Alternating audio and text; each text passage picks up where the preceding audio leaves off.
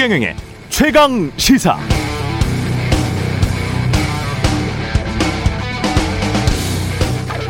네, 전두환 씨가 국민 투표로 대통령이 된 적은 없습니다. 쿠데타로 정권 잡고 최규하 대통령이 물러나자 보궐선거했는데 그건 통일 주체 국민회의라는 권력의 거수기들이 모여서 한 간접 선거였고요.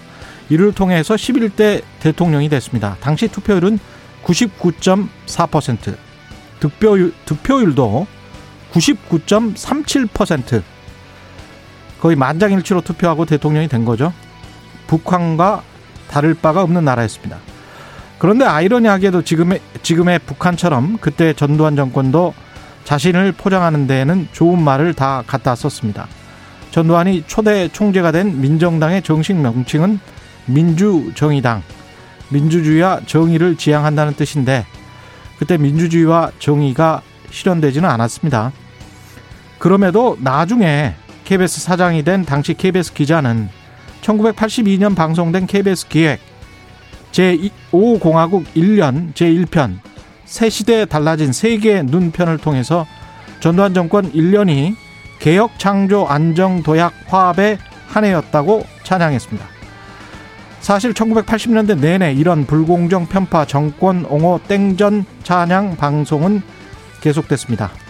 무엇보다 1982년 초라는 게 돌이켜보면 그때가 바로 5.18 광주 학살의 만행이 저질러진 직후였는데 정권도 언론도 입을 닫고 국민들 기만하면서 개혁 창조 안정 도약 화합을 외치고 있었으니 그런데 사실 저도 그때는 그 말을 믿었습니다. TV 속 김대중은 빨갱이 같았고 민주주의를 주장하는 야당은 북한과 연계해서 매일 대남 분열 책동을 획책하는 불순 세력으로 보였거든요. 제가 지금 하고 있는 말, 북한과 연계해서 대남 분열 책동을 획책하는 불순 세력. 이게 실제로 KBS를 비롯한 언론은 모두 다 그때 그렇게 보도를 했고 공부 잘하는 청소년이었던 저는 신문 속, TV 속 그 말들을 철석같이 믿었습니다. 기억이라는 것은 그런 의미에서 참 무섭습니다. 아주 교묘히 왜곡돼서 그때가 좋았지. 그래, 전두환이 정치는 잘했지. 라고 제멋대로 기억될 수도 있는 게 우리 기억입니다. 그러나 기록은 엄정하죠. 전두환. 그는 이미 1961년에 최고회의 의장실 민원 비서관으로 등용돼서 정치 군인의 입지를 다진 인물입니다. 이후 준장, 소장을 거쳐서 보안사령관 중앙정보부장이 된 하나회 세력의 우두머리였고요. 전두환이 군사 반란, 내란의 수괴였다는 것은 역사적 사실. 또 권력을 탈취하는 과정에서 수천 명의 국민들을 고문하고 살해한 역사적 주범이었다는 것도 분명합니다. 대통령 퇴임 후에도 스스로 국가 원로 자문회의라는 것을 만들어서 의장직에 취임했고 끝까지 권력의 미련을 뒀던 전두환은 수천억 원의 비자금을 기업들로부터 갈취해서 2천여억 원의 추징금을 선고받았지만 천억 원에 가까운 추징금을 미납하고 어제 2021년 11월 23일 사망했습니다. 네, 안녕하십니까. 11월 24일 세상에 이익이 되는 방송 최경련의 최강시사 출발합니다. 저는 KBS 최경련 기자고요. 최경련의 최강시사 유튜브에 검색하시면 실시간 방송 보실 수 있습니다. 문자 참여는 짧은 문자 50원, 긴 문자 100원이 드는 샵 9730, 무료인 콩 어플 또는 유튜브에 의견 보내주시기 바랍니다. 오늘 1부에서는 정, 청년 정의당 강민진 대표 만나보고요. 2부에서는 청와대 이호승 정책실장과 이야기 나눕니다.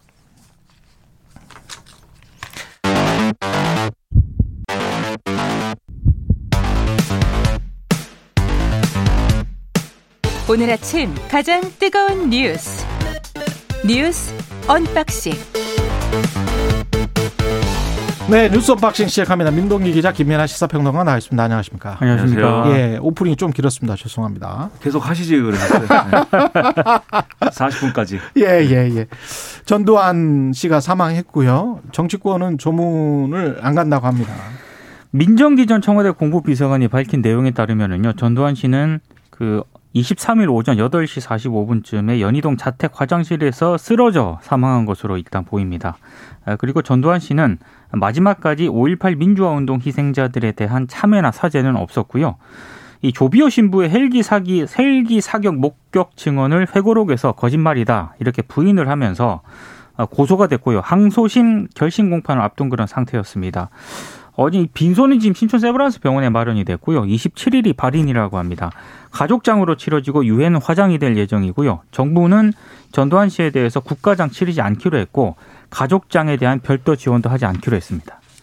그 이름은 비슷한데 입장은 정 반대인 것 같아요. 민정기, 민동기. 네. 뭐 민동기 기자의 입장을 아직 들어보지를 않았잖아요. 그, 그렇군요. 네. 근데 뭐 이 민정기 전 예. 공보 비서관이 한 얘기를 되게 동조하는 국민들이 얼마나 있겠습니까? 예. 이런 이런 주장들 질문 자체가 잘못됐다. 피해자들에게 이미 다 사과를 했고 그리고 나머지 뭐 발포 명령에 책임이 있느냐 없느냐에 대해서는 증거를 갖고 와서 사죄라고 해야지 지금 그냥 하자고 그러면 하겠느냐 뭐 이런 식의 이제 얘기를 한 건데 화를 냈더라고요. 그렇습니다. 네. 얼마나 여기 그 말이 옳은 말이라고 생각하는 국민들이 얼마나 있겠습니까? 근데 저는 이제 의문인 것이 음. 당연히 이제 그 전두환 씨가 이제 이렇게 비극적으로 생을 마감한 것에 대해서 여러 가지로 안타까움들이 다들 있으실 거예요. 어떤 안타까움이냐? 역사적인 책임을 다하고 그리고 이제 좀 생을 마감했어야 되는데 그렇지가 않았습니다. 5.18 민주화 운동의 진상 규명이나 이런 데 필요했던 그런 자기 역할을 분명히 하지 않았고 그리고 이 자신이 저질렀던 역사적 과오에 대해서 분명하게 책임 있는 방식으로 사과하지 않았고 여러 가지 매듭지어야 될 것이 있음에도 불구하고 끝까지 자기 입장만 고수하다가 제대로 이제 법적 책임도 지지 않고 추징금도 다 뭐 내지도 않고 이러고 이제 떠났기 때문에 비판이 많이 있는데 일부 정치인들은 근데 여기에 대해서도 이제 별다른 문제의식이 좀 없어 보여요. 왜냐하면 이제 항상 이렇게 되면은 조문 논란이 있지 않습니까? 누가 조문을 가고 누가 안 갈 것이냐. 예. 이제 어제 좀 깜짝 놀란 것이 윤석열 후보가 여기에 대해서 어, 조문을 뭐 가야 되지 않나 싶다 이렇게 얘기를 하거든요 기자들하고의 이제 질의응답 과정에서. 아예 그 말을 했더군요. 그래서 네. 저는 그 얘기를 보고 깜짝 놀랐습니다. 왜냐하면 이게 뭐 개인이 뭐 어떤 생각을 가지고 있다 이것은 이제 부차적인 문제로 치더라도 이미 엄청난 논란을 겪었잖아요. 예. 전두환 씨가 뭐 5.18과 어, 군사 쿠데타 한 것만 빼면은 정치는 잘했다 이 발언으로 시작해서 그 발언이 잘못됐다는 걸 인정하지 않고 그리고 결국 사과했지만 개 사과 사진으로 또 이 사과의 진정성을 의심받고 있는 그런 상황에서 조문을 간다고 이렇게 쉽게 얘기할 수 있는 거냐에 대한 상당한 의문이 있었는데 뭐 다행인지 불행인지 모르겠습니다만 어쨌든 두 시간 만에 철회를 하긴 했어요. 근데 이렇게 이렇게 쉽게 또 조문을 간다고 얘기하는 배경이랄까 이런 맥락이랄까 속마음이랄까 그게 뭘까 저는 상당히 좀 의문이 커진 그런 뭐 하루였습니다. 그 민주주의라는 게 국가 권력이 시민들을 보호하는 대가로 시민들은 세금을 내고 그리고 국방의 의무를 하고 뭐 이런 거잖아요. 일종의 이제 계약 관계란 말입니다. 근데 국가가 국가 권력이 수만 명, 최소 수만 명의 인생을 뭐 수년 동안 파탄을 내버렸어요. 지금까지 고통받는 분들도 예. 있죠. 그리고 어떤 사람은 고문당해서 어 정신 이상이 되기도 하고 그리고 그 가족들이 있을 거 아닙니까? 그리고 어떤 사람들은 뭐 수천 명이 죽었죠. 그리고 그걸 덮어버렸고 그 인생을 한번 생각을 해보세요. 그 인생 곱하기 그 시간 곱하기 수만 명을 한번 생각을 해보세요. 그게 몇 천만 시간인지. 전두환 씨가 90년 살았는데 수백만 시간의 인생을 앗아간 겁니다. 이 사람이. 그리고 많은 언론들이 전두환 씨의 어떤 그런 과오라든가 전두환 씨가 마지막까지 사죄와 참여를 하지 않는 그런 부분들을 많이 비판을 하지 않았습니까? 예. 근데 아, 사과라든가 이런 걸 하지 않는 쪽은 언론도 마찬가지입니다. 그럼요. 당시 전두환 씨 찬양했던 언론들이 적지 않은데. 아니, 적지 않은 게 아니고 다였어요. 그러니까 KBS를 비롯해서 다였습니다. 다. 특히 KBS가 방송해야 돼요. 특히 KBS가. KBS는 그래도 한번 몇 번 사과를 한 적이 있는데, 어, 전혀 지금까지 단 한 번도 사과를 한, 하지 않은 언론도 많습니다. 엉뚱하게도 그 전두환 세력에 빌붙어서 아직까지도 정론지라고 하는 이른바 보수 신문들은 보수 신문이 아닙니다. 그건 자유민주주의가 아니기 때문에 전두환이 언제 자유민주주의를 했습니까? 전두환이 한 거는 독재고 사람들 탄압한 거죠. 그렇게 인권을 무시하고 지금 외신들도 말이죠. 전부 다 심지어는 프랑스 24는 부처라고 했더라고요. 부처. 프랑스 아, 언론까지 보십니까? 그거는 네. 불교의 부처가 아닌 거죠. 그 영어인 거죠, 그게. 영어로 도살자라고 네. 표현을 했더라고요. 네. 깜짝 놀랐습니다. 네, 예. 갑자기. 네. 매서커라고 표현을 한 외신들도 굉장히 많고요. 세계적인 통신사인 뭐 AP 통신사 같은 경우 세계 1위 아닙니까? 그럼 뭐 그냥 독재자라는 말이 전부 다 이렇게 돼 있는데 한국과 일본의 더 저펜 타임즈라는 영문판 신문이 있어요. 네. 일본 신문이 아주 비슷한 뉘앙스, 한국의 일부 신문들과 비슷한 뉘앙스, 경제적 번영과 정치적인 어떤 만행 두 측면에서 어떤 기록된다. 이런 식의 헤드라인을 저펜 타임스가 달았더라고요. 대체 안 보는 언론이 어떤 언론입니까? 그러니까 독일, DW 공영방송, 프랑스 마찬가지고요. 미국의 AP통신, 미국의 유수 언론들은 다 독재자 또는 학살 이렇게 이야기를 했습니다. 독재자가 맞죠. 예. 근데 이걸 아직도 독재자라는 말을 못 쓰고 아직도 전 대통령 하면서 끙끙거리고 있는 게 한국 언론과 묘하게도 또 일본 언론이 또 이러네요. 일본 언론도 전부 그렇지는 않겠죠. 예. 네. 참 이상합니다. 이상해. 예. 이해할 수가 없습니다. 이해할 수가 없어요. 그런 측면에서. 그때 당시로 돌아가고 싶으면 전두환 때 당시로 돌아가서 찬양을 하는 것이 그게 공정하고 중립적이다라고 생각하는 언론인들이 아직도 있는 것 같다라는 그런 생각도 들고요. 예. 정치적 지형이 그렇게 변하면 자유민주주의에 대한 가치관도 변하는 게 아닙니다. 자유민주주의는 고정돼 있어요. 인간의 인권이라는 거는 똑같습니다. 윤석열 후보와 김종인 전 비대위원장은 지금 뭐 거의 갈라설 것 같은 분위기입니까? 아니면 어떻게 된 거예요? 이게? 매우 위험한 상황인 건 예. 분명한 것 같습니다. 김종인 전 위원장이 어제요 일상으로 복귀하겠다라고 얘기를 했습니다. 그 언론들의 해석은 선대위 합류를 사실상 거부한 것으로 일단 해석을 했고 윤석열 후보 반응도 심상, 심상치가 않은 게 그 양반이라는 표현을 썼거든요.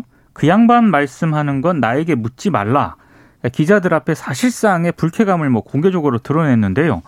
김종인 전 위원장의 입장은 아, 당분간은 이해하고 싶지 않다 뭐 그런 것 같습니다. 윤석열 후보도 어제 뭐 김종인 위원장과 관련해서 질문에는 뭐 질문하지 마라 이런 식으로 답을 했는데 아무튼 그럼 앞으로 어떻게 될 것인가 이게 관심 아니겠습니까? 윤석열 일주일 언론 보도를 보면 윤석열 후보 같은 경우에는 지난 22일 지도부와 티타임을 가졌는데 김종인 전 위원장하고 같이 가지 않을 수도 있다. 뭐 이런 의사를 어느 정도 시사를 했다. 이런 보도가 나오고 있고요. 어, 지금 뭐 갑자기 이제 장재원 의원이 뭐또 걸림돌로 등장을 하니까 장재원 의원이 백의종군을 선언을 또 했거든요. 그 자기가 그럼 윤석열 후보 옆에서 빠지겠다 이렇게 얘기를 했는데 김종인 전 위원장은 그 의원 의원이 옆으로 뭐 백의종군 하는 거하고 자신하고는 아무런 상관이 없다라고 또 여러 가지 좀 종합적인 불쾌감을 드러내고 있는 상황입니다. 그러니까 어제 오전에는 네. 거의 끝나는 분위기였어요. 윤석열 후보가 이제 그 양반 얘기 나한테 묻지 마라 뭐 이렇게까지 얘기하고 김종인 전 비대위원장도 거의 이제는 만날 일 없는 것처럼 얘기를 했는데 여러 사람들이 움직였겠죠. 근데 윤석열 후보도 그렇고 김종인 전 비대위원장도 그렇고 태도는 상당히 굳어져 있었는데 여러 사람들이 움직이고 서로 설득하려고 하고 하면서 다소 이제 누그러진 상황들은 이제 이어졌습니다. 그래서 오후가 되면서 김종인 전 비대위원장이 뭐 윤석열 후보가 만나자고 하면 만날 수는 있다 이렇게 얘기를 하고 그리고 앞으로 2, 3일 내에 뭐 입장 정리를 하겠다 이런 얘기까지 나와서 약간의 이제 시간 여유가 생긴 듯한 그런 분위기도 있고요. 그 윤석열 후보도 뭐 김 박사를 기다리고 있다 뭐 이렇게 얘기를 해서 다소 여지를 주긴 했는데 근데 근본적으로는 김병준 상임선대위원장 카드를 임명 강행을 한 게 지금 이 윤석열 후보가 그게 김종인 전 비대위원장 이 그럼 나는 안 하겠다라는 얘기에 근거가 상당히 되고 있는 상황이기 때문에 이 문제가 풀리지 않으면 아마 이 김종인 전 비대위원장하고는 같이 갈 수 없는 상황이 될 걸로 이제 저는 그렇게 보고 있고요. 그 장재원 의원의 이 장재원 의원이 나는 윤석열 후보로부터 떠나겠다라고 선언을 한 거는 일견 그 김종인 전 비대위원장과의 협상을 다시 재개해 볼 수 있는 어떤 기회를 제공하려고 한 것처럼 보이지만 맥락을 잘 보면 그렇게만 보기 좀 어렵습니다. 제가 볼 때는. 왜냐하면 장재원 의원이 그 올린 글을 보면 이렇게 주장을 하고 있어요. 후보가 있으면 후보 말고 다른 사람들은 다 조연이다. 그리고 내가 이렇게 떠나면 떠남으로 해서 윤석열 후보가 더 적극적으로 인재 영입을 하길 바라고 그리고 후보가 명실상부한 원톱으로 전권을 행사하기 바란다. 이렇게 써놨습니다. 누구를 겨냥해서 하는 말입니까? 음. 김종인 전 비대위원장 겨냥해서 하는 말이거든요. 그렇죠. 즉 장재원 의원의 의도는 제가 볼 때는 이렇게 해석이 돼요. 지금 여러모로 언론이 장재원이 걸림돌이다라고 지목을 하고 있는데 내가 떠나겠다. 그리고 윤석열 후보는 심지어 장재원 의원까지도 내렸는데 음. 김종인 전 비대위원장은 마음을 돌리지 않는다. 그러면 어쩔 수 없는 거 아니냐. 좀 명분 쌓기로 지금 들어간 상황 같은 그런 분위기입니다. 다만 여전히 중재를 해보려고 노력하는 측이 있는 게 예를 들면 이준석 대표라든지 뭐 이런 인사들은 어제 무슨 얘기까지 했냐면 만약에 누군가가 그만둔다고 하면은 그런 인사를 또 충분히 존중할 수도 있다. 이렇게 얘기를 했어요. 맥락에 따라서는 김병준 상임 선대위원장이 스스로 물러나면 문제가 해결될 수 있다. 이런 얘기를 한 것처럼도 해석이 되는데 다만 실제로 그런 일이 일어날 수 있을 것이냐 아마 윤석열 후보 본인이 절대로 그거 못하게 할 것 같은 분위기이기 때문에 쉽지 않을 것 같습니다. 측근들이 언론에 인터뷰하는 거 보면 은 윤석열 후보도 매우 강경한 입장입니다. 이 관련해서 조금 누가 나와서 정확히 설명을 해줬으면 좋겠는데 다행히도 오늘 수요일이죠. 네. 내일 이준석 대표가 나옵니다. 최경영 최강 시사에. 그 오늘 내일 예. 오늘 하루 동안 예. 또 수많은 일이 발생할 거기 아, 때문에 예. 뉴스 언박싱에서 말하는 상황하고 예. 정반대 상황이 돼 있을 수도 있습니다. 그렇죠. 네. 그래서 하여간 내부자의 이야기를 정확히 좀 들어볼 수 있을 것 같아요, 내일. 이재명 후보 같은 경우는 뭐 디지털 대전환 구상 발표를 했고요. 조국 전 법무부 장관과 관련해서도 입을 열었습니다. 어제 이재명 후보가 굉장히 많은 얘기를 했거든요. 예. 근데 언론들이 가장 주목한 건 조국 전 장관 관련된 그런 음. 부분입니다. YTN과 인터뷰에서 조국 전 장관이 윤석열 당시 검찰총장의 과도한 수사로 피해를 입었을지라도 그게 의혹이 사실이라면 책임지지 않을 수 없는 일이다 이렇게 얘기를 했고요.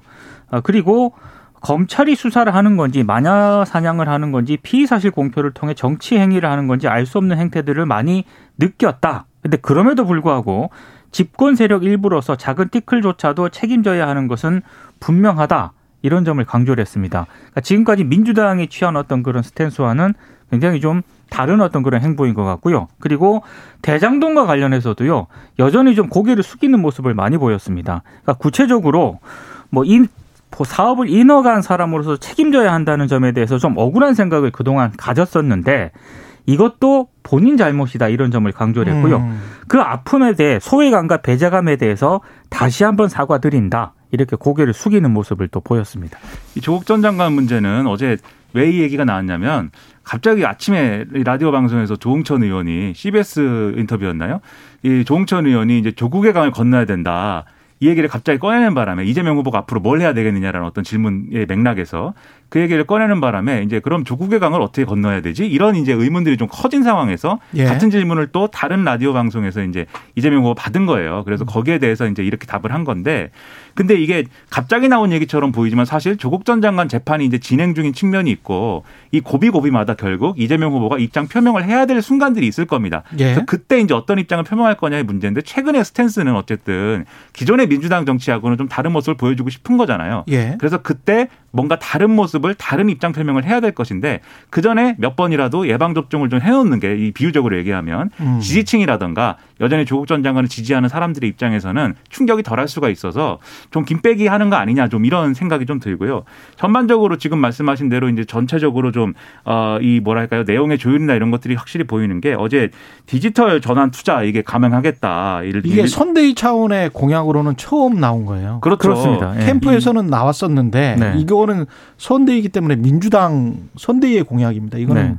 의미가 있는 거죠. 그렇죠. 일자리를 200만 개 이상을 창출하고 향후 수십 년간 연 30조 원 이상의 추가적인 부가가치를 창출하는 그런 시스템을 만든다. 음. 그래서 전통적인 산업의 디지털 전환을 하는 등의 인프라 육성을 하고 디지털 부문 창업 기업을 육성을 하고 전 국민의 디지털 주권을 보장하겠다 뭐 이런 내용들이거든요. 예. 전반적으로 시장과 정부가 합심해 가지고 뭔가 이제 산업 구조의 전환을 이루고 거기서 상당한 부가가치를 창출하겠다 이런 약속인데 만약에 이 기존의 어떤 이재명 후보의 정치적 칼라라고 하면은 1호 공약은 뭔가 기본소득이랄지 이런 것에 좀 기울어지지 않을까라고 생각할 수가 있겠는데 그렇지가 않습니다. 이제 전체적인 산업 구조에 전환하는 등의 성- 디지털 대전환. 그렇죠. 예. 성장의 방점을 찍는 측면이 있기 때문에 그런 점에서 이제 좀 어, 방향 전환이 확실하게 이제 모색이 되고 있다라고 보이는데요. 다만 이 점에 있어서 방금 말씀드린 이제 디지털 주권 보장 이런 게 있다고 했잖아요. 이 부분은 아마도 이 이것도 일종의 이제 현금 복지와 관련된 부분이 넘어갈 수 있는 부분이다라고 생각이 되거든요. 이게 예. 디지털 주권이라는 게 디지털 주권이라는 게 데이터를 생산하는 거에 있어서는 그리고 데이터의 어떤 소스가 되는 거에 있어서는 전 국민적인 어떤 권리가 있는 거잖아요. 그 권리에 대한 얘기를 하고 있는 것이기 때문에 이게 이제 현금 복지의 어떤 배당이나 이런 쪽으로 가는 게 아니냐 음. 이런 이제 여러 가지 해석도 나오는데 저는 이제 그럴 경우에는 이제 앞으로 복지를 강화하고 이런 문제에 있어서는 다소 그런 비판도 한쪽에서는 제기될 수 있을 것 같아요. 여러 가지 시스템적으로 복지를 강화하고 이 사회 인프라를 강화하는 것이 필요한데 그거를 또 현금성 복지로 다 대체할 수 있느냐 이런 쟁점도 발생할 것 같은데 어쨌든 지금 상황에서는 기존의 이제 이재명 정치와는 조금 더 이제 어 중도로 향하는 그러한 전환이 좀 보인다라는 평가는 분명히 할 수 있는 상황입니다. 여기까지 하겠습니다. 뉴스 업막싱 민동기 기자 김민아 평론가였습니다. 고맙습니다. 고맙습니다. KBS 라디오 최경영의 최강시사 듣고 계신 지금 시각 7시 41분입니다. 오늘 하루 이슈의 중심. 당신의 아침을 책임지는 직격 인터뷰. 여러분은 지금 KBS 1라디오 최경영의 최강 시사와 함께하고 계십니다. 네, 정의당이 김호준 씨의 방송에 대해서 어, 유튜브 방송이죠. 어, 방송에서 심상정 후보의 심리 심리 분석을 하면서 이게 에, 모욕적인 이야기를 했다. 명예훼손을 했다. 김호준의 다스페이다가 이러면서 김호준 씨 방송은 다 보이콧하겠다. 이렇게 선언을 했는데요. 관련해서 강민진 어, 청년 정의당 대표 스튜디오 나와 계십니다. 안녕하세요. 네, 안녕하세요. 정의당에서 공동 상임 선대위원장도 맡고 있습니다. 심상정 그 후보의 공동 상임 선대위원장도 맡고 있습니다. 예. 강민진 대표. 일단 김호준 씨가 그 했던 다스베이다 그 내용이 어떤 거였죠? 그러니까 심상정 후보가 이재명 후보와 단일화하지 않는 이유를 음. 심상정 후보의 어린 시절에 뭔가 문제가 있었고 또 그게 개인 심리에 문제가 있기 때문에 단일화를 하지 않는 것이다. 이렇게 아. 사회 심리학자를 불러다가 그렇게 이야기하는 방송이었고요. 아. 굉장히 도를 넘었다고 생각을 합니다. 그 예전에 이제 원인용 원희룡 후보 예. 부인이 이재명 후보 소시오패스다 이런 이야기를 하셔가지고 민주당에서 굉장히 반발을 했지 않습니까? 그렇죠. 근데 이제 그거는 안 되고 아. 김어준 씨가 이번에 한 거는 괜찮고 이렇게 이야기하는 거는 내로남불이라고 생각하고요. 어. 어, 저희는 뭐 어쨌든 이번 사건은 그냥 넘어갈 수 없다고 생각합니다. 어. 그러네요. 그 관심법을 일종의 한 거네요. 궁예의 관심법. 그렇죠. 그리고 사회 심리학자라고 하지만 네. 예, 정확하게 심상정 후보의 심리에 관해서 심상정 후보 개인도 잘 모를 텐데. 그렇죠. 시- 실제로 사람 만나보지도 예. 않고 그렇게 이야기하는 심리 전문가는 저는 처음 봤습니다. 예. 그 이건 조금 이상한데. 근데 이게 그 방송에서 그러면 앞으로 당 차원에서 출연하지 않는 거예요? 모든 그러면 TBS나 뭐 이런 것도 이거는 이제 유튜브 방송이었고. 네, 일단 김어준 씨 인물 자체가 이런 어. 편파 방송을 진행을 해온 언론인으로서 지금 음. 어 사- 사실관계에 기초해서 비판을 하고 공정하게 음. 방송을 한다라고 볼 수 없는 상황이기 때문에 우리 정의당에서는 김어준 씨 방송에는 출연할 수 없다. 어, 지금 이렇게 입장을 정리했고 사과를 요구를 했습니다. 사과 요구를 하고 있고요. 정치 공학적으로 저도 그- 이렇게 보는 거는 별로 좋아하지는 않습니다. 표 계산만 맨날 하는 것 같아서. 근데 표 계산만 하면 이게 정의당 입장에서는 그렇게 득이 될 거는 없을 것도 같고요. 어떻게 보세요? 김어준 씨 방송에 출연을 하지 그렇죠. 않는 것이요. 그러면서 이렇게 보이콧 선언을 하는 것. 어, 뭐, 저희도 당인데, 음. 뭐, 여러 언론에 어디든지 나와서 이제 알리는 것이 좋지 않겠습니까? 기본적으로는 그러한데, 어, 이, 이 사건은 저희가 그런 이유로 이제 계속 출연을 할 수는 없는, 어, 당적으로 대응을 해야 되는 사건이라고 판단을 해서, 네, 그렇게 결정을 내렸고요. 어, 민주당에게도 좀 한 말씀 드리고 싶은데, 예. 이제 김어준 씨가 대표적인 친민주당 인사지 않습니까? 이 심상정 후보에 대한 모욕을 이렇게 어 김어준 씨 같은 사람들에게 외주어하는 것이 민주당의 전략은 아니기를 바란다는 점 말씀드립니다. 혹시 시킨 거 아니냐? 뭐 이런 아니 뭐 이제 직접적으로 시키지 않더라도 이 예. 김어준 씨 자체가 굉장히 민주당 지지자들에게 영향을 크고 그만큼 음. 민주당 핵심 인사고 민주당이 그동안 김어준 씨 같은 분들을 적극적으로 활용을 해왔다는 것이죠. 음. 그러면 정의당은 만약에 김어준 씨가 사과를 한다면 다시 방송에 나갈 의향은 있습니까? 일단 사과를 제대로 하셔야 되는 거고요. 예. 방송에 다시 나갈 건가 이 부분은 아직 논의하지 않았습니다. 음. 관련해서 사실은 한국 사회에 오래된 뭐랄까요? 언론 왜곡의 역사가 있는데 그 한 축, 가장 큰 축을 담당했던 것은 이제 이른바 조중동이라고 불리는 어 보수인지는 모르겠습니다만은 하여간 신문들이에요. 일부 지금 시민사회에서는 조선일보는 선거 개입 중단하라는 이런 디지털 피켓 같은 것도 등장을 했단 말이죠. 보셨죠? 네. 예. 관련해서 정의당은 이 어떤 입장이신지 그것도 궁금하고요.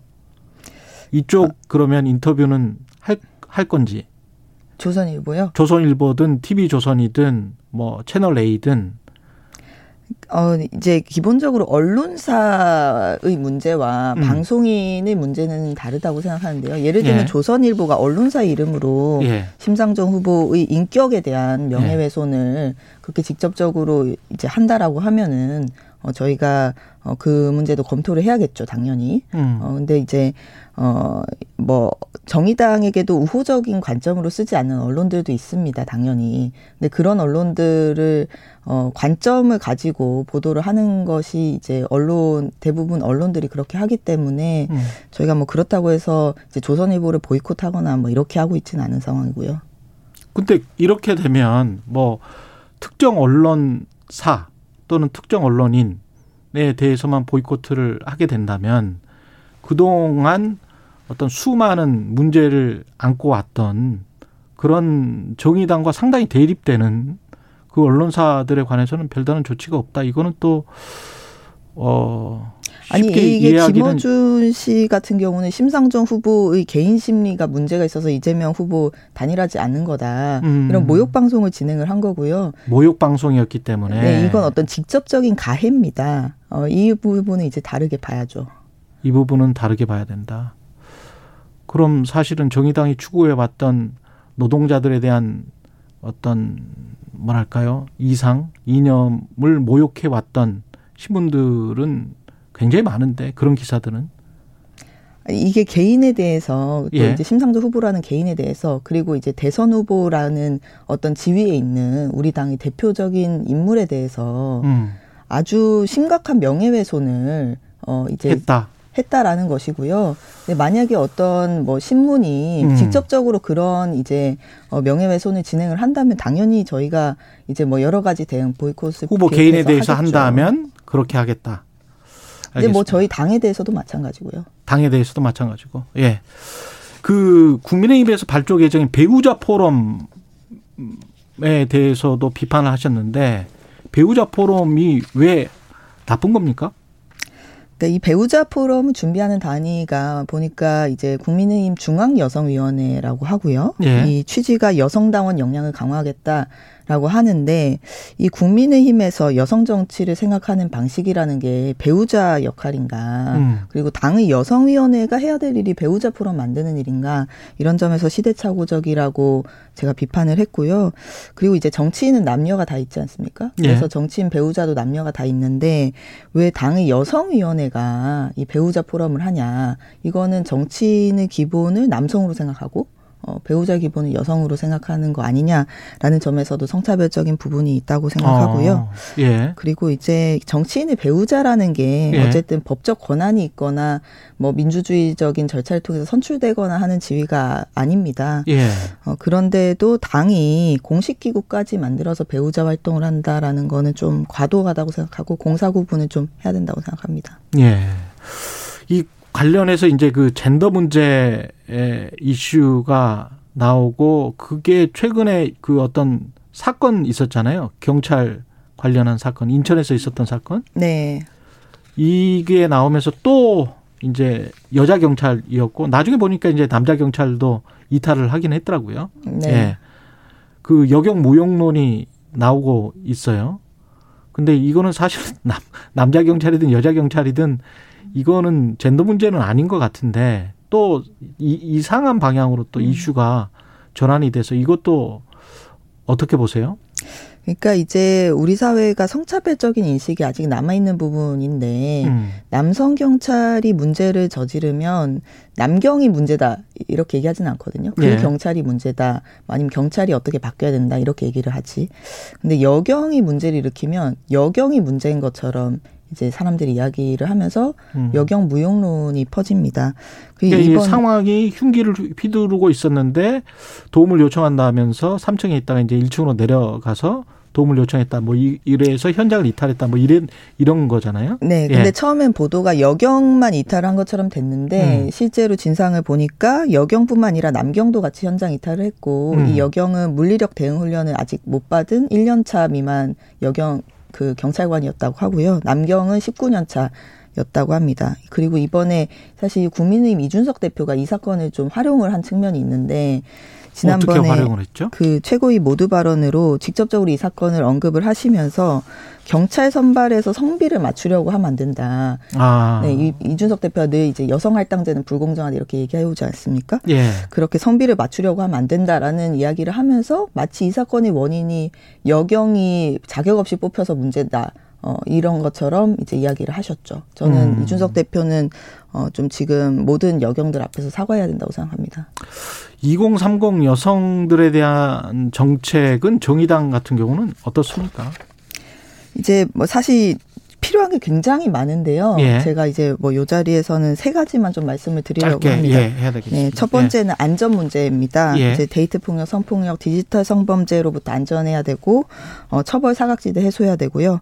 손방망이 처벌 없애야 됩니다. 그리고 두 번째로 공정한 기회가 필요합니다. 음. 채용 성차별 문제 많이 되고 있는데 아무리 열심히 취업 준비해도 여자란 이유로 떨어뜨리는 일 절대 없어야 되고 이 여성 고용률이나 성별 임금 격차 기업별로 공개하게 하고 블라인드 채용 확대 또 이제 채용 성차별에 대한 처벌 이런 부분 필요합니다. 그리고 네. 마지막으로 경력 단절 우려 없애줘야 되는데요. 지금은 기업이 육아휴직한 노동자들 불이익 줘도 벌금 얼마 내고 나면은 끝입니다. 예. 이제 여성들이 자기 커리어를 추구하면서도 아이 낳을 수 있고 이렇게 걱정 없이 아이 키울 수 있는 그런 사회로 나가야 됩니다. 고맙습니다. 지금까지 청년정의당 강민진 대표였습니다.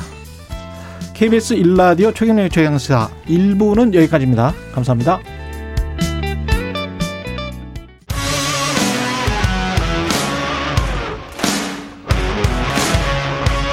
오늘 하루 이슈의 중심 최경영의 최강 시사.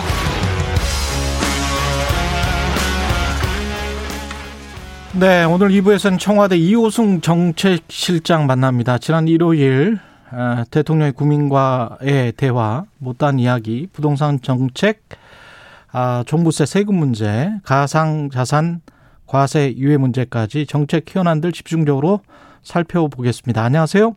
안녕하십니까. 예. 실장입니다. 이호승 정책실장님, 그 국민과의 대화에서 어떻게 보셨어요? 이거는 일단 뭐 충분히 소통을 하셨다고 보십니까? 아니면 아쉬운 점도 많이 남죠? 어떠 어떠세요? 네, 네. 저도 일요일에 방송 현장에 있었습니다. 예. 이제 코로나로 국민들께서 이제 많은 그 민생 현장 어려움을 겪고 계시기 때문에 그에 대해서 이제 직접 듣는 자리였고요. 대통령께서 임기 말까지 어, 최선을 다하겠다는 각오를 여러 차례 밝히셨습니다. 어, 진지하고 솔직한 분위기였다고 보고요. 전체 내각의 구성원들도 같이 참여를 했고 위기 극복 정부에게 말년이 없다는 점을 다시 확인을 했습니다. 예. 말년이 없다. 근데 이제 가장 중요한 그리고 가장 아팠던 질문은 부동산 문제였던 것 같습니다. 대통령도 인정하셨듯이 그렇죠. 네. 예. 관련해서 제가 이런 질문부터 먼저 드려볼게요. 문재인 정부 초기 때 네.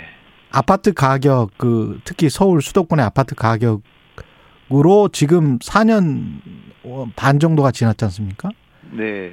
그때 수준으로 갑자기 또 돌아간다고 하면 금융시장에 발작이 일어날 것이고 분명히 네. 앞으로 6개월 동안 이제 대통령은 가격 안정화가 된 것 같다 이렇게 이제 이야기는 했는데. 네. 어떻게 보세요? 실 시장님은 떨어질 것 같습니까? 6개월 동안 앞으로는 어, 떻게 보세요? 일단 이 가격은? 음, 이제 시장 판단은 누구도 조심스러울 수밖에 없습니다. 예. 다만 지금 현재 부동산 시장의 상승 사이클이 2015년 정도부터 시작이 되었다고 보면 한 7년째 이제 장기간 이어지고 있거든요. 예. 그리고 어, 모든 자산 가격은 너무 높아지면 그 가격 자체가 조정 요인이 됩니다. 그래서 지금 저희는 이제 결과로서 나타나는 가격 추이도 있지만 그동안 주택 시장을 이끌어온 요인들에 대해서 눈여겨 보고 있는데요. 음. 그것들은 이제 글로벌 유동성이라든지 뭐 저금리라든지 주택 공급에 대한 기대라든지 뭐 대출 규제 등이 이제 영향을 미치고 있었을 텐데 이러한 어 가격에 영향을 미치는 여러 요인들이 모두 이제 하방 쪽으로 어, 가격 하락 쪽으로 방향을 바꾸고 있다는 점을 이제 주목을 하고 있습니다. 음. 그래서 이제 정부는 최근 몇 달간 상승세가 둔화되고 있고 아주 일부 지역입니다만 이제 하락을 하는 쪽으로 이미 전환한 지역도 있습니다. 예. 그래서 어, 최대한 남은 기간 시장이 하향 안정되도록 음. 어, 마지막까지 노력을 할 거고요. 최소한 다음 정부가 부동산에 대한 부담이 없이 업무를 시작하도록 하겠다는 각오입니다. 시장을 저도 주의 깊게 살펴보는 입장에서 하향 안정화되도록이 뭐 급락해서 5억, 10억 떨어지는 거는 아닐 테고 정부 입장도 네. 그래도 뭐 그 2억, 3억이라도 좀 떨어져야 서울 같은 경우에요. 네. 네. 한 10억 오른 지역들 말씀드리는 겁니다. 네. 한 6개월 동안에 그렇게 할 수 있는 어떤 그 보조할 수 있는 정책 같은 게 뭐 있을까요? 혹시? 그러니까 시장이라는 것이 이제 꾸준히 올랐다가 음. 또 이제 하향 전환을 하면 또 상당 기간 떨어지는 것이 이제 부동산 시장의 구조입니다. 예. 왜냐하면 그 어, 상승과 하강 사이클이 굉장히 길게 나타난다는 것이죠. 어, 그런데 최근에 보면 미국 쪽에서는 테이퍼링을 한다, 한국은행은 기준금리를 올린다 하는 쪽으로 이제 유동성 확대가 되돌려지고 있고 또 정부가 준비하고 있는 205만 호에 달하는 이제 대규모 공급 대책이 상당한 시차를 가지고 이제 다음 정부 기간 중에 시장에 쏟아져 나올 것입니다. 예. 그리고 이제 가계부채 관리를 강화해야 되는 거시적인 그 여건 변화도 있었고요. 음. 그래서 최근 이제 KB 부동산 지수와 같은 매매 수급 지수 같은 것도 이제 매수자 우위로 이미 전환을 했고 한국은행이 발표한 주택 가격 전망 지수도 어 작년 여름 이후에 이제 가장 낮은 수준까지 이미 낮아져 있습니다. 그래서 어 하향 안정을 기하겠다는 말은 많이 오른 자산 가격은 결국은 그만큼 조정폭도 또 클 수가 있습니다. 그래서 그 어, 올라간 부분에 대한 그 하향 전환을 분명하게 이제 다져보겠다 하는 그런 의지입니다.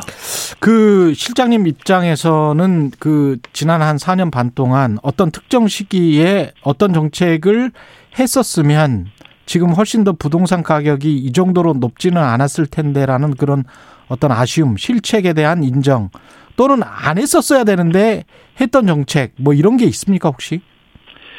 어, 이제 주택 시장이 일정한 주기를 가지고 이제 사이클을 형성을 하는데요. 예.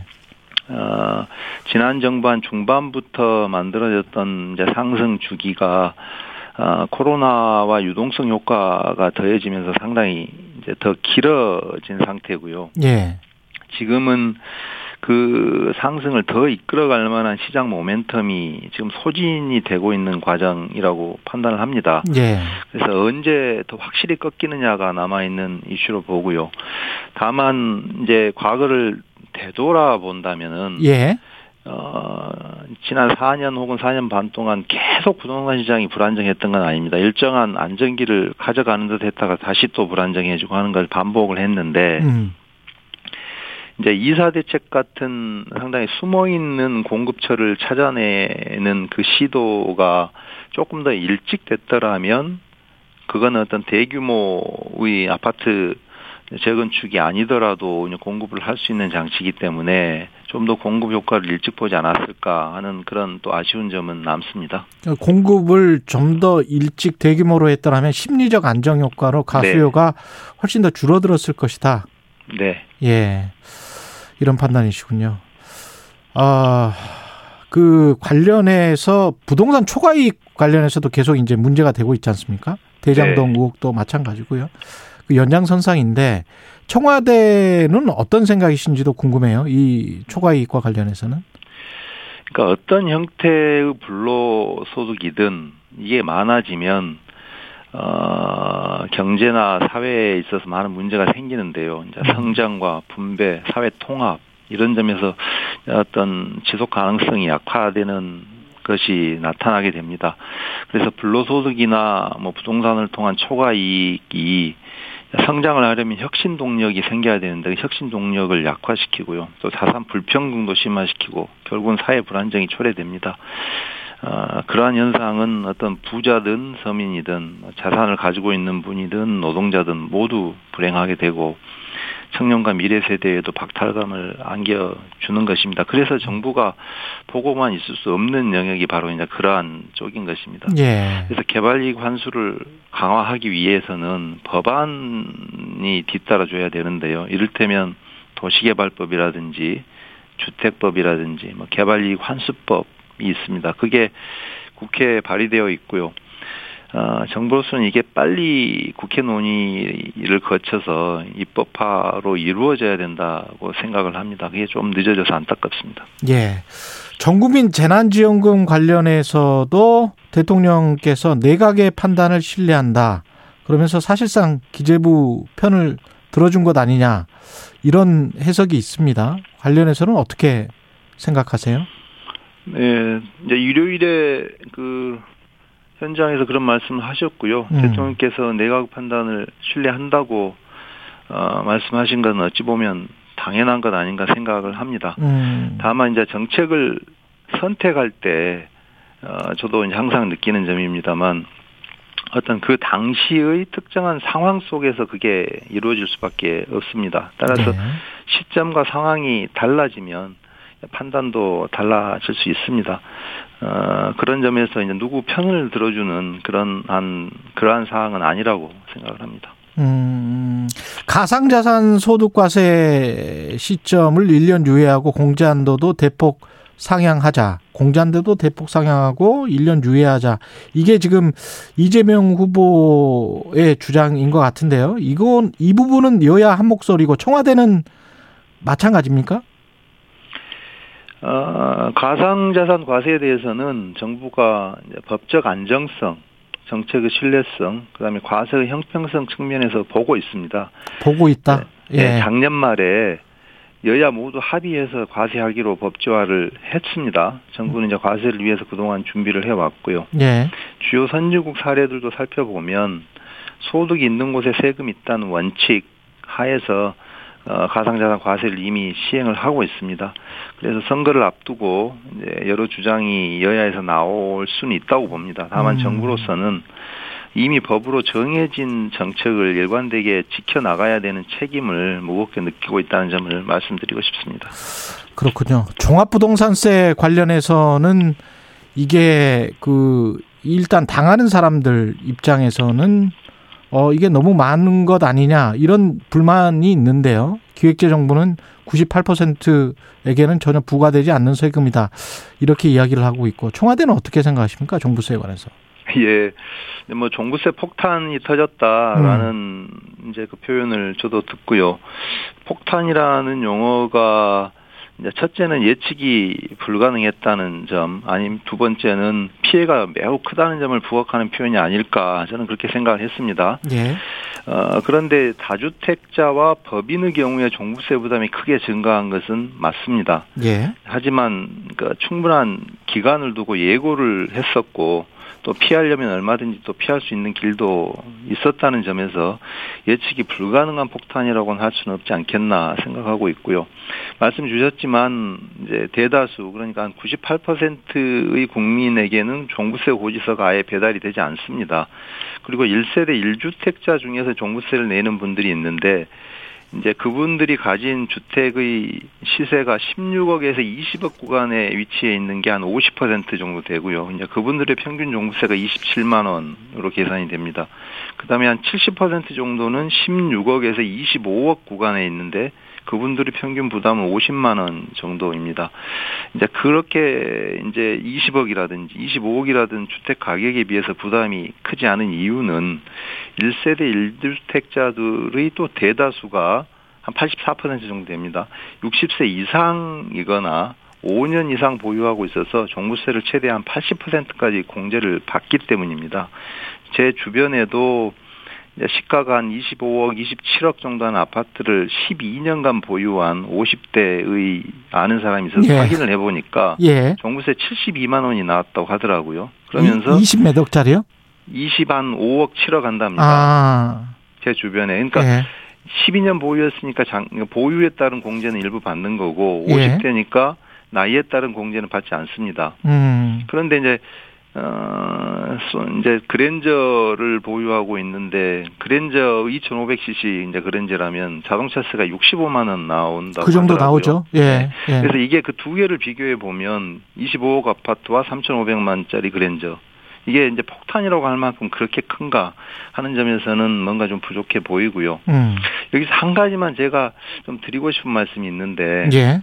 종부세는 애초에 이제 도입될 당시부터 그 상당한 자산을 이제 가지신 분들에게 부과를 하고 어 그런 점에서 일종의 어뭐 부유세 비슷한 성격이 있는 것입니다. 그런데 음. 그 세수는 대부분이 상대적으로 취약한 지방에 우선적으로 배분이 되는 구조를 가지고 있거든요. 예. 그래서 저는 어, 자산에서 여유가 있는 계층이 일종의 이제 노블리스 오블리주를 실천하는 좀 더 긍정적인 측면으로도 이해를 할 수 있지 않을까 하는 생각을 가져봅니다. 그 야당에서도 오랫동안 주장을 해왔고 윤석열 후보도 비슷한 이야기를 한 것 같은데요. 양도세. 예. 양도세를 그래도 좀 내려야 그래서 매물을 좀 증가시켜야 집 가격도 좀 떨어지지 않겠느냐 이런 주장을 꾸준히 해온 사람들이 있거든요. 야당 네. 쪽은 특히 그렇게 주장을 하고 있고 정부 여당은 그걸 계속 받아들일까 말까 하다가 받아들이지 않았었거든요. 지금까지의 그 경향성을 보면. 네. 어떻게 보세요, 실장님은 이 문제? 어, 지금 이제 국회 기획재정위원회에서 네. 그 양도세 문제를 두고 여야 간에 협의를 하고 있는 걸로 알고 있고요. 예. 그거는 이제 다주택자가 아닌 1세대 1주택자가 어, 주택을 사고 팔고 할때 음. 양도세 부담을 어, 지금 이제 그 비과세 기준을 9억 으로 되어 있는 걸 12억으로 올리는 예. 그러니까 이제 그렇게 되면 양도세 부담이 줄겠죠. 줄겠죠. 예. 그 논의를 하고 있습니다. 음. 하고 있고 또 여당은 그에 덧붙여서 이제 양도 차익이 늘어나면 이제 거기 양도세는 장기 보유 특별 공제라는 게 있는데 그렇죠. 그 공제액을 좀 줄여줌으로써 주택을 추가로 취득하는 유인을 줄이는 장치를 또 거기에 같이 붙여서 어, 논의를 하고 있거든요. 아. 그래서 이제 그 부분에 대해서는 이제 일부 줄이는 쪽에서는 여야가 어느 정도 공감대가 있는 걸로 알고 있고, 예. 어, 뒷부분에 대해서는 아직은 그 충분한 합의가 되지는 않은 걸로 또 알고 있습니다. 다만 정부는 일가구 일주택 자의 경우에는 실수조자에 해당하기 때문에 예. 어느 정도 정책으로 보호해야 될 대상인 건 맞습니다. 맞는데 어, 충분한 이게 시장 안정이 기해지기 전에 정부의 정책에 대한 시그널이 잘못 전달이 돼서 안정을 해칠까 그런 점에 대한 우려를 같이 가지고 있습니다. 예. 그 내수 수출은 지금 아주 잘 되는 것 같고요. 내수 관련해서는 서비스 특히 이제 자영업 코로나 때문에도 굉장히 좀 어렵고요. 그것 때문에 빈 이게 빈부격차도 굉장히 좀 심해지는 그런 상황입니다. 지난 2년이. 네. 예, 이거는 어떻게 보세요? 소상공인 지원액도 다른 나라들에 비해서는 우리가 훨씬 적거든요, 사실. 네. 예. 그래서 이제 그 재정에 대해서는 이제 두 가지 관점이 충돌을 합니다. 한쪽에서는 재정의 보수주의라 그래가지고 재정은 무조건 아껴야 된다 이런 주장을 또 강하게 하시는 분들 많고 위기 국면에 왜 재정이 더 적극적으로 지출을 하지 않느냐라는 이제 재정의 적극주의 관점에서 주장하시는 분들도 있습니다. 그래서 그 중간의 어느 선에서 정부가 이제 균형을 잡아서 이제 선택을 해온 것인데요. 이제 어느 정도 많은 금액을 지불해야 적정한가에 대해서는 여러 가지 다른 판단이 있을 수 있다고 보고요. 다만 이제 코로나로 인해서 어느 업종은 상당한 호황을 누린 부분도 있습니다. 예. 이제 어느 정도 이제 비대면으로 어 영업을 음. 하실 수 있는 분들은 그랬고요. 다만 대면 영업에 이제 집중해야 되는 그런 업종이나 가게에서는 상당한 큰 이제 어려움을 겪었던 건데요.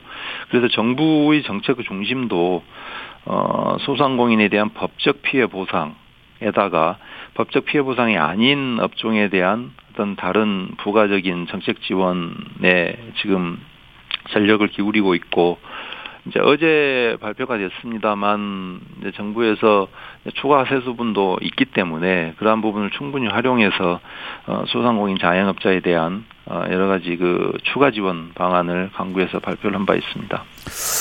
앞으로 소상공인 지원액을 더 늘릴 어떤 뭐 가능성은 없습니까? 청와대 차원에서? 그러니까 이제 어제 발표한 부분이 한 12조 원 내외의 이제 패키지를 발표를 했고요. 그 네. 안에는 법적 보상의 대상이 되는 쪽에 대한 이제 추가적인 재정 보강 장치도 있었고, 예. 어, 법적 보상 대상이 아닌 뭐 여행, 관광, 뭐 공연 이런 업종에 대한 여러 가지 지원 장치도 있었습니다. 그리고 초과 세수가 들어와서 재정에 이를테면은 내년 세수에 약간은 더 여유가 생긴 것이기 때문에 그런 부분을 활용을 해서 이제 내년 예산에 담겨 있는 부분도 어, 보강이 어, 이루어질 것으로 예상을 합니다. 그 마지막으로 지금 물가 상승률이 뭐 전 세계적으로 심상치 않고 한국도 그렇습니다. 금리 같은 경우는 뭐 한국은행 소관이어서 어떻게 생각하시는지 일단 시장 상황을 어떻게 진단하고 있는지도 궁금하네요. 네. 예. 이제 세계 경제가 이제 불확실성이 매우 높아지고 있는데 그 하나의 징후가 물가로 나타나고 있습니다. 어, 미국 같은 경우에 소비자 물가가 한 6% 이상 높아지면서 뭐 31년 내에 가장 높은 수준까지 지금 올라가 있는 것이거든요. 예. 그거는 여러 가지 배경이 있습니다. 공급망의 문제, 유가나 원자재 가격의 문제, 아니면 뭐 물류회로 이런 것들이 복합적으로 작용하고 있는데요. 그러면 이제 통화 당국이 미국의 연준이나 이를테면 한국은행이 금리 인상을 앞당길 수 있는 요인이 되지 않겠나 하고 예상을 해볼 수가 있고요. 정부도 그런 측면에서 긴장감을 갖고 어떤 전반적인 경기나 물가 상황을 어, 관리를 하고 있습니다. 다만 이제 여기에서 여러 이제 세계 경제 구조적 전환도 있고 흔들림도 있는데 이것을 어, 한편으로는 이제 위험 요인이지만 한편으로는 또 기회도 될 수가 있습니다. 어, 그런 점에서 저희는 조금 더 적극적으로 이 부분을 받아들이고 대응하는 노력 들이 필요하다고 보고요. 이제 구조 구조적 전환과 관련해서는 뭐 디지털 쪽, 뭐 그린 쪽, 그걸 뒷받침하는 안전망 쪽 이런 식으로 해서 정책화를 하는 노력을 좀 가시화하고 이제 국민들과 기업들께서도 이제 그쪽으로 어 전환 노력을 같이 해주셨으면 하는 마음입니다. 예, 알겠습니다. 말씀 감사하고요. 청와대 이호승 정책실장이었습니다. 고맙습니다. 감사합니다. 공정, 공익, 그리고 균형. 한 발짝 더 들어간다. 세상에 이익이 되는 방송. 최경영의 최강 시사.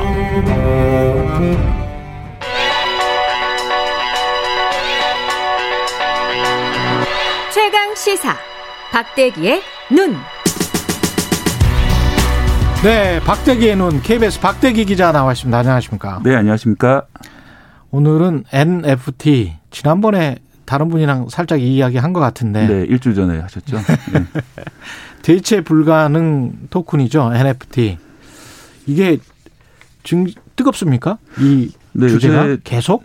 예, 그렇습니다. 특히 증시가 문제인데요. 예. NFT만 스치면 상한가다. 뭐 이런 말이 나올 정도로. 아, 우리 NFT 한다 그러면 그 기업이 막 바로 떠요? 네. 그런 지금 상황이기 때문에요. 예. 실제로 이제 NC소프트가 예, 테마주가 됐기 때문에 예. 또이 폭등하다가 다시 또 이게 아니다 싶어서 다시 빠지기도 하고 음. 이게 주가 등락이 되게 심한 상황이기 때문에 음. 오늘은 이게 NFT가 어떤 것이고 또 투자하실 때 주의해야 될 게 어떤 점인지 좀 말씀드리려고 나왔습니다. 이 NFT 그때도 설명을 드렸지만 대체 불가능한 토큰 이게 개념 자체를 다시 한 번만 설명해 주시죠. 네, 제가 예. 가장 쉽게 설명해 드리겠습니다. 예. 인터넷에는 재밌는 사진이 많이 돌아다니죠. 그렇죠. 예를 들어서 개벽이라고 그래서 예. 벽 가운데에 귀여운 강아지가 이제 있는 사진 이런 것들이 많이 돌아다녔거든요. 예. 예. 그런 사진은 도대체 누가 찍은 거고 주인이 누군지 아무도 모르는 그런 사진들이 많이 재밌다는 이유로 많이 공유되고 있는데 그렇죠. 어, 그런 사인들에게 꼬리표를 달아주자는 겁니다. 아. 이 NFT라는 것은 디지털 코드로 만든 꼬리표라고 생각하시면 되는데요. 음. 이 꼬리표를 달아두면 나중에 이게 내가 주인이라는 사람이 나타나면은 어, 내가 이거 주인이라는 증거로 내 꼬리표를 달았으니까 이, 이 꼬리표를 단체로 팔 수도 있고요. 예. 거래가 될 수 있기 때문에 이런 디지털 사진이라든지 예. 디지털화돼 있는 다양한 자산들을 어, 꼬리표를 달아서 거래할 수 있는 시스템 그게 바로 NFT가 되겠습니다. 그 저작권을 주장할 수 있는 겁니까 그러면? 어 그게 좀 애매한데요. 예. 보통 NFT를 내가 샀다 그러면 내가 당연히 저작권을 받았다라고 착각하시는 경우도 있는데 음. 그건 별개의 문제입니다. NFT를 가지고 있다는 게 저작권이 있다는 의미는 아니거든요. 원 저작권자가 음. 저작권과 함께 NFT를 양도했을 경우라면은 받은 사람은 저작권을 가지게 됩니다. 예. 하지만 저작권과 NFT가 항상 같이 가는 것이 아니기 때문에 예. NFT만 받고 저작권을 못 받은 경우도 있고요. 음. 실제로 최근에 국내에서 벌어진 일입니다만 어 김한기 화가의 작품을 NFT로 거래를 하려고 그랬는데 어 김한기 미술관 측에서 어 이거는 우리가 저작권을 양도한 적이 없다. 아. 문제를 제기하면서 그 발행이 취소된 적이 있거든요. 뭐 그런 식으로 이제 되기 때문에 좀 주의하실 필요가 있습니다. 이게 제가 상식적으로 생각을 해보면 보통 돈이 되려면 가령 음악이다 그러면 특정 면적 이상의 뭐 카페다. 네. 어 이런 음악을 틀려면 우리에게 저작권을 내야 된다. 이제 카페에서도 뭐 방송사에서도 뭐 유튜브에서도 뭐 이렇잖아요. 네. 이게 저작권의 개념이잖아요. 예. 그러면 NFT를 가진 내가 원작 원작자란 예. 말이죠. 그거는 이제 별도의 증명을 해야 된다는 거죠. 아. NFT만 가지고 있다고 하는 게 아니라 내가 원작자로부터 저작권을 받았다라는 별도의 증명이 필요하다는 뜻입니다. 그래서 그걸 사고 파는 사람들이 그 별도의 증명을 했다고 쳐요. 네. 예. 그럼 그걸 사고 팔아서 이게 큰 돈이 되는 이 시장이 커지고 있는 거예요, 지금? 네, 일단 시장 자체는 엄청나게 커지고 있고요. 음. 어, 일단 디지털 그림들이 많이 거래가 되고 있는데 예. 어, 그림을 어 디지털로 그려서 파일 형태로 인터넷에 올리시는 그런 예술가들이 있습니다. 이런 디지털 아티스트 중에 비플이라는 사람이 있는데 이분의 디지털 아트, 디지털 그림이 크리스티 경매에서 800억 원에 낙찰이 됐습니다. 와. 한 작품이요. 와. 뭐 그럴 정도로 이 거래 자체는 되게 뜨겁고요. 이게 음. 이 같은 경우는 원작자로부터 이제 바로 거래가 된 것이기 때문에 음. 아마도 저작권 같은 것이 넘어갔을 가능성이 높은데 이것처럼 거래가 많이 일어나면서 3분기에 거래가 12조 원에 이른다 이런 12조 원? 예. 전 세계적으로? 예. DappRadar라는 이제 블록체인 분석 업체는 이렇게 전망을 하고 있는데 예. 뭐 이렇게 되다 보니까 뜨겁다 보니까 너도 나도 NFT에 뛰어드는 상황이거든요. 그 회사들도 뛰어드는 거예요? 예. 게임 어떤 회사들? 게임 회사들하고 엔터테인먼트 회사들이 많이 뛰어들고 아. 있는데 엔터테인먼트 회사 같은 경우에는 뭐 특정한 연예인의 사진이나 동영상 또 게임 회사 같은 경우에는 아이템 캐릭터 이런 것들을 거래를 하는 방법으로 NFT를 이용을 하고 있습니다. 이게 약간 좀 무서운데 이게 거품 뭔가 끼어 있을 것 같은데 뭐 제가, 어떻게 보세요? 어, 저는 솔직히 말씀드리자면은 그 비트코인이 처음 나왔을 때도 이 거품이다라고 생각을 했었는데 예. 그러면서 전혀 돈을 벌지는 못했습니다. 그렇죠. 예, 그런데 예. NFT도 저도 이제 좀 그런 불안감을 가지고 있는데 실제로 음. 비트코인은 상당히 지금은 돈을 벌고 있잖아요. 그렇죠. 어, 앞날은 좀 두고 볼 일이지만 저도 비트코인 천 달러부터 봤어요. 예. 예. 앞날은 두고 볼 일이지만 중요한 점은 예. 어, 이것이 이제 법적으로 보호받는지 여부에 대해서 상당히 예. 불분명한 점도 있고 예. 그렇기 때문에 절대 안 샀다는 거 근데 천 달러에 받지만 네. 예. 그런 점들을 좀 더 고려하시고 투자를 하시는 게 좋을 것 같고요. 특히 우리나라 같은 예. 경우에는 게임에서 NFT를 이용해서 지금 게임 업체들이 많이 하고 있는데 주로 해외를 상대로 서비스를 하고 있고요. 음. 국내에서는 게임 아이템이 돈이 된, 된다 이런 것 때문에 돈이 되는 이게 그 화제가 되고 있는데 예. 해외에서는 실제로 게임 아이템을 NFT 시스템을 이용해서 돈으로 이제 거래하는 것들이 가능해져 있는데 국내에서는 그럴 경우에 게임 등급이 나오지 않기 때문에 실제로는 음. 국내에서 서비스를 못 하고 있습니다. 이게 NFT를 만들려면 무슨 뭐그 탄소가 많이 듭니까? 탄소 중립에 뭐 어긋난다 이런 주장도 봤는데. 네, 비트코인하고 마찬가지인데요. 이 아. NFT도 암호 암호 시스템이기 때문에 블록체인 시스템이기 때문에 이 계산하는데 컴퓨터를 돌려야 됩니다. 예. 그러니까 전기도 많이 들고 그 전기를 생산하기 위해서 산소가 얼마다 이렇게 나오는데 예. 뉴욕타임즈 같은 경우에는 NFT 한 개당 200kg이 탄소가 발생한다. 엄청난 어. 양이거든요. 그 NFT와 메타버스가 결합하면 더 돈이 될 것이다. 뭐 이런 뭐 말을 지금 하는데 네. 이것도 이 것도 거품이 이것도 약간 좀 주의하실 필요가 그렇죠? 있습니다. 이 메타버스라는 네. 것이 무엇인가 저도 정의를 한참 찾아봤는데 네. 사람마다 다 메타버스에 대한 정의가 전혀 다릅니다. 메타버스를 한마디로 정의할 수 있는 말이 없고요. 음. 현실과 연결점이 있는 사이버 스페이스다 이렇게 얘기를 하는데 과거에도 사실 현실과 연결점이 있었어요. 예를 들어서 20년 전에 제가 온라인 게임을 이용해서 그럼 어 예를 들어 같은 회사 동료한테 뭐가 필요하니까 좀 갖다 달라 이렇게 업무 협의를 했거든요. 그렇죠. 그러면 지금 메타버스랑 그게 뭐가 다른가? 우리는, 우리는 이래서 돈을 절대 못 법니다. 결국은 투자 안 하실 거죠, 박대기 기자는? 어, 저는 이제 좀 주의하실 필요가 있다는 말씀을 드리고요. 예. 물론 이제 NFT라는 시스템이 창작자에게 상당히 유리한 음. 그런 측면이 많이 있습니다. 자기 알겠습니다. 디지털 자산을 거래할 수 있기 때문에요. 하지만 박대기 KBS 기자였습니다.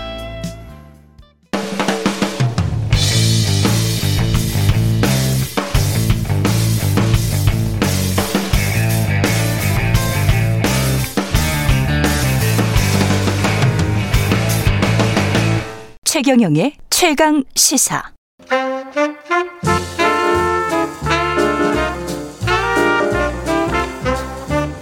세상의 모든 뉴스를 탐구합니다. 김준일의 뉴스 탐구 생활. 네, 화제가 되는 이슈를 깊이 있게 파헤쳐보는 뉴스 탐구 생활. 세상 모든 것이 궁금한 남자 김준일 뉴스탑 대표 나와 계십니다. 안녕하십니까? 안녕하세요. 오늘은 예 전두환 사망 소식이네요. 예, 예 뭐 어제 하루 종일 어. 기사가 나왔죠. 예. 그래서 어제가 이제 향년 90세였는데 음. 이게 33년 전에 그 백담사로 유배 떠났을 때와 같은 날이라고 합니다. 아, 그래요? 예, 예. 예.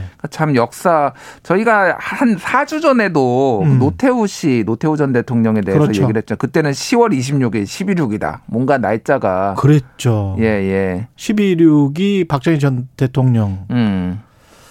네, 사망한 날이었고 예. 그래서 참 날짜가 공교롭다고 보고 음. 뭐 지병이 있었습니다. 지병이 있었는데 알츠하이머였죠? 이제 혈액암이 그러니까 혈액암? 예, 예. 이건 정확한 게 혈액암으로 알려졌는데 뭐 음. 다발성 골수종 진단을 받아 가지고 이게 작년만 해도 골프 치고 그랬거든요.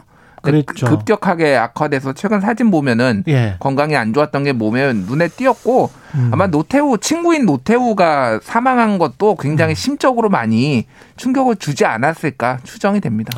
32년생 90세면 뭐 천수를 다 한 거라고 봐야 되지 뭐, 않을까요? 예. 네, 역시 보통 평균 나이 한국의 음. 평균 나이 사망 뭐 훨씬 더 오래 산 거잖아요. 한국은 지금 남성이 78세고요. 그렇죠. 여자가 82세입니다. 평균 연령이. 그렇죠. 그러니까 네. 그거에 비하면은 훨씬 오래 산 거고 네. 욕 먹으면 오래 산다라는 거를 좀 또 다시 가설을 저도 욕 많이 먹는데 네. 단명할 것 같아요. 저는. 좋겠습니다. 아, 그 오래 살 것 같아요. 예. 12.12 쿠데타를 일으켰고 군사 반란 일으켜서 5.18 또 무력 진압 했었죠. 음. 예. 일단 전두환의 이제 음. 뭐 인생을 보면은 하나회 육군 11기잖아요. 육사 11기. 예. 그래가지고 거기에서부터 이제 뭐 하나회를 결성을 했던 거 있는데 가장 예. 결정적이었던 거는 5.16 쿠데타 벌어졌을 때 맞아. 육사 내에서 지지 성명, 혁명 지지 성명을 발표를 합니다. 그러면서 박정희 눈에 딱 띈 거죠. 최고회의 의장실의 민원비서관 제가 아까 오프닝에서도 사실 말했거든요. 예. 1961년에 음. 그 최고회의라는 건 박정희가 그 쿠데타를 일으켜서 정권을 잡은 다음에 거기에 민원 비서관을 한 거예요. 음. 1961년에 뭐 이미 정치군인이 그때 된 겁니다. 그렇죠. 예. 그래서 사실 그게 굉장히 중요한 경력입니다, 사실. 노태우가 예. 노태우는 뭐 소위 말하는 뭐 지금 당시에는 경북 중학교 지금은 뭐 경북고 예. 나오고 대구 상고 나왔거든요. 뭐 기타 등등 해가지고 공부도 더 잘하고 노태우가 전두환보다 이를테면 다 앞서 나갔는데 전두환은 대구 공고를 나왔고. 아, 공고 공고 예예 예, 예. 대구 공고. 그러니까 어쨌든 노태우가 계속 앞서 나가다가 음. 노태우가 군의 개혁 이런 성명을 발표를 해서 음. 찍혀가지고 거의 옷을 벗을 뻔했는데 전두환이 이때 이제 박정희 옆에서 바짝 붙어가지고 아. 구해줘요. 그러면서 노태우와 전두환의 위치가 조금 바뀌는군요. 바뀌 그래서 전두환이 계속 한발더 앞서 나가는 그런 상황이었어요. 근데 예. 알다시피 전두환이 이제 뭐 저기 경호실에도 차지철 눈 차지철 눈에 띄어가지고 경호실에도 예. 있었고 음. 그리고 보안사령관도 그래서 영화 그 뭐 남산의 부장들 그렇죠. 보면은 거기에 사인자거든요 사실상 그때 보안사령관을 했으니까 보안사령관 했으니까 그때 박정희 차지철 김재규 다음에 전두환이다라는 평가가 그렇습니다. 있을 정도로 권력에 네. 바짝 붙어 있었고 11.26 이제 나면서 그 근거리에 있었기 때문에 다시 그 중앙정보부장을 해버린 거잖아요. 예, 중앙정보부장 서리 같은 거를 하고 음. 그리고 쿠데타까지 이제 권력에 지근거리에서 이런 거를 다 할 수 있었던 거죠. 그렇죠. 예. 관련해서 그 전두환은 직접 선거로는 대통령이 된 사람이 아닙니다.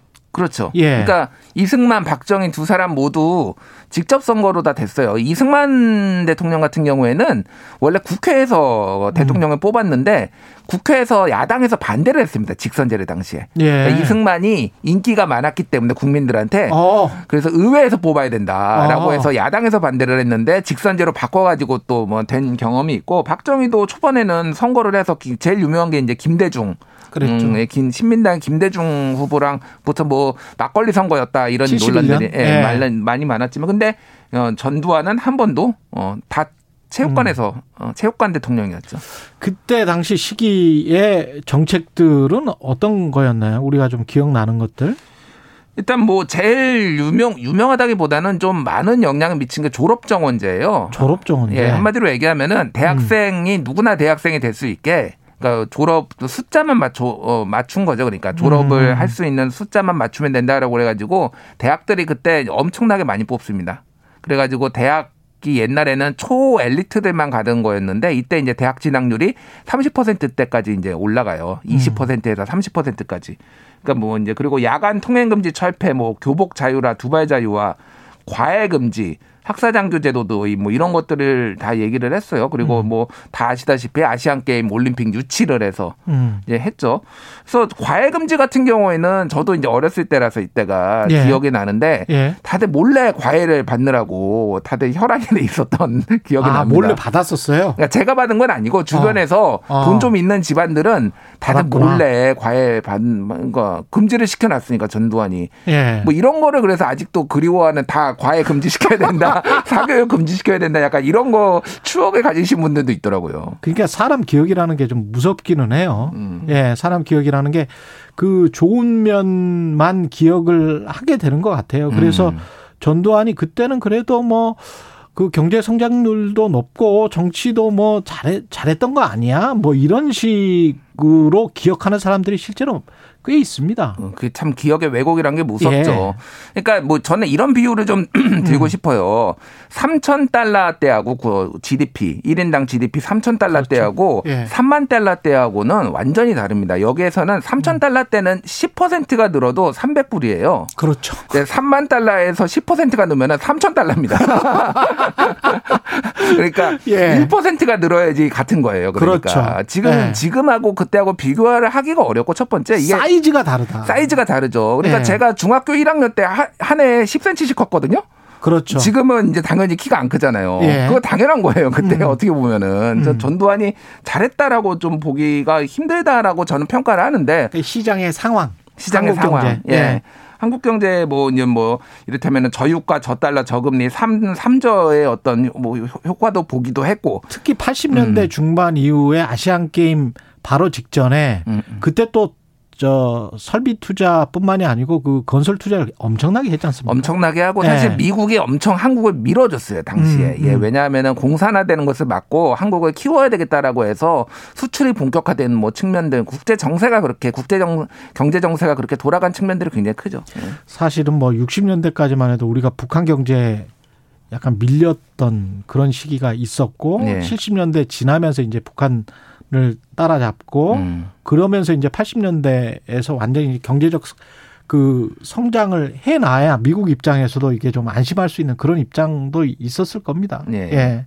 3S 정책 같은 경우도 있지 않았어요, 이때? 그렇죠. 뭐 3저 시대였고. 3저 시대 3S. 3S라고 예. 하면은 이제 스포츠, 스크린, 스크린, 그 섹스. 예. 그래서 이제 특히 이제 프로야구가 82년에 음. 출범을 하죠. 그래서 음. 지역 감정에 기반을 한 지역 기반. 맞습니다. 그래서 뭐 싸움 나고 예, 예. 뭐 기억하시겠지만은 옛날에 혜택 어 버스 붙었어요. 다른 지역에 모 지역에 갔다가 롯데, 예. 삼성 예. 뭐 이랬었습니다. 뭐 어쨌든 예. 뭐 흥행은 해 가지고 그런 부분들이 또 어떻게 보면 공이라고 또뭐 음. 칭송받는 부분도 있죠. 예. 예. 인권 침해와 관련해서는 뭐 음. 뭐 수많은 사건들이 많이 있었고요. 음, 일단 예. 뭐 5.18부터 시작을 해서 뭐 음. 376명 정도 죽은 걸로 제가 기억을 해요. 예. 그러니까 너무 많이 죽었죠. 그리고 뭐 유명한 사건들이 예를 들면은 항림 사건, 불임 사건이 한꺼번에 벌어졌는데 그 항림 사건은 그 대학로에 있는 항림다방이라고 거기에서 예. 대학생 조직을 일망타진해 가지고 음. 어, 이제 뭐 일종의 간첩 지금도 있습니다. 항림 아, 지금도 있어요. 지금도 예. 저 최근에 가봤는데 예. 있더라고요. 거기에서 이제 잡은 사람들이 그를 이근한이 와서 고문을 했죠. 예. 예. 정기 고문을 했던 그 사건이고 불임 사건은 유명한 그 영화 영화 그 변호인 노무현 대통령이 음. 이제 각성하는 그 거기에서 나온 게 그 불임 사건이죠. 그것도 대학생들에다 이제 조직도 만들어 가지고 용공 조작을 했던 거고. 그렇죠. 뭐 그 외에 뭐 이제 형제 복지원 사건 같은 경우에는 여기에서 죽은 사람만 500명이 넘거든요. 멀쩡한 사람들 다 데려다가 여기서 불황자다라고 해 가지고 다 그렇죠. 어, 했던 뭐 사람 이런 인권 유린이 너무 많았죠 사실은. 예. 언론 같은 경우도 꼼짝도 못하고 땡전 뉴스만 전하고 음. 뭐 이게 그 보도나 뉴스나 보도뿐만이 아니고 예능이랄지 드라마 이런 것들도 다 검열 받았었잖아요. 그렇죠. 노래도 그렇고 예전에 말씀드렸는데 네. 머리 벗겨지면은 출연 못 하고 아 대한민국 뭐뭐 뭐 네. 이런 노래가 그 지금으로 보면은 뭐 완전한 정권 찬양인데 음. 그런 거를 일부러 이제 막 띄우고 음. 국풍 82였나요? 예, 뭐 이런 예. 것도 기억이 나네요. 음. 그때 그 활약했던 가수들도 기억이 나고. 근데 그 가수들의 뭐 예술성이나 뭐 이런 거를 제가 폄하하는 건 아니고. 네. 이용을 당한 거죠 어떻게 보면. 그렇죠 이용을 당한 거죠 뭐그 음. 부분에 있어서는 저는 뭐 비판할 생각도 저는 전혀 없습니다만 예. 어쨌든 예. 그런 식으로 특히 언론 통폐합 같은 경우에는 뭐 굉장히 많은 피해를 봤죠 그래서 한국 방송공사 여기 KBS 같은 경우에는 TBC 이제 음. 동양 방송을 흡수를 해서 1TV, 2TV 현재 체제가 어떻게 보면 완성이 되고 뭐 예. TBC는 억울하다라고 하면서 JTBC가 그래서 나중에 종편으로 출범을 했죠. 뺏긴 거를. 이 80년대 예, 예. 제가 기자협회보를 쭉 한번 본 적이 있거든요. 음. 몇 년치를. 근데 박종철 고문치사 사건이 있었을 그때도 예. 그때 당시에는 기자협회보가 한국 기자협회보가 한 달에 한 번씩 나왔어요. 음. 근데 기자협회보에 이런 관련된 그렇게 데모가 심하고 그랬는데도 불구하고 그런 게 안 나와요. 음. 안 나오고 당시에 기자들이 뭐를 했냐면 저 일원동에 있지 않습니까? 예, 예. 아파트를 짓습니다. 아. 정부 팔 비틀어서. 예. 팔 비튼 게 아니고 그때는 뭐 유착을 해가지고 음. 무리하게 아파트를 지으면서 착공 허가도 안 났는데 서울시랑 건, 건설부 자, 차관이랑 와서 테이프 커팅하고 막 축하하고 그래요. 음. 그러니까 그 정경원 유착이 아주 뭐 그러면서 기자협회 보에 어떻게 음. 실리냐면 이렇게 해서 우리가 지금 아직 착공 허가가 안 났는데 음. 몇 개월 후에 날 거야라고 하면서 기자 협회보가 협회보가 그게 써 있어요. 막 비판을 해요. 어. 빨리 우리 착공 왜 허가 안 내주냐? 왜 안 해주냐? 어. 이게 사실상 압력을 행사를 하는 거죠. 음. 그게 아주 뻔뻔하게 기자 협회보에 실렸던 시절이 80년대입니다. 근데 박종철 고문치사와 관련해서는 별다른 언급을 안 하죠. 음. 대단했던 시절이었습니다. 그렇죠. 예, 네. 자기들 사리 사용만 취하고 그 보너스도 굉장히 많이 나왔습니다. 언론 통폐합이 됐었기 때문에. 음. 왜냐하면 그 살아남았던 사람들은 이른바 이제 부역자들이죠. 삼성전자보다 많이 많이 받았더라고요. 그때 보니까 아, 언론사가 지역 신문사들도 천 몇백 퍼센트의 보너스가 나왔어요. 네. 연말에.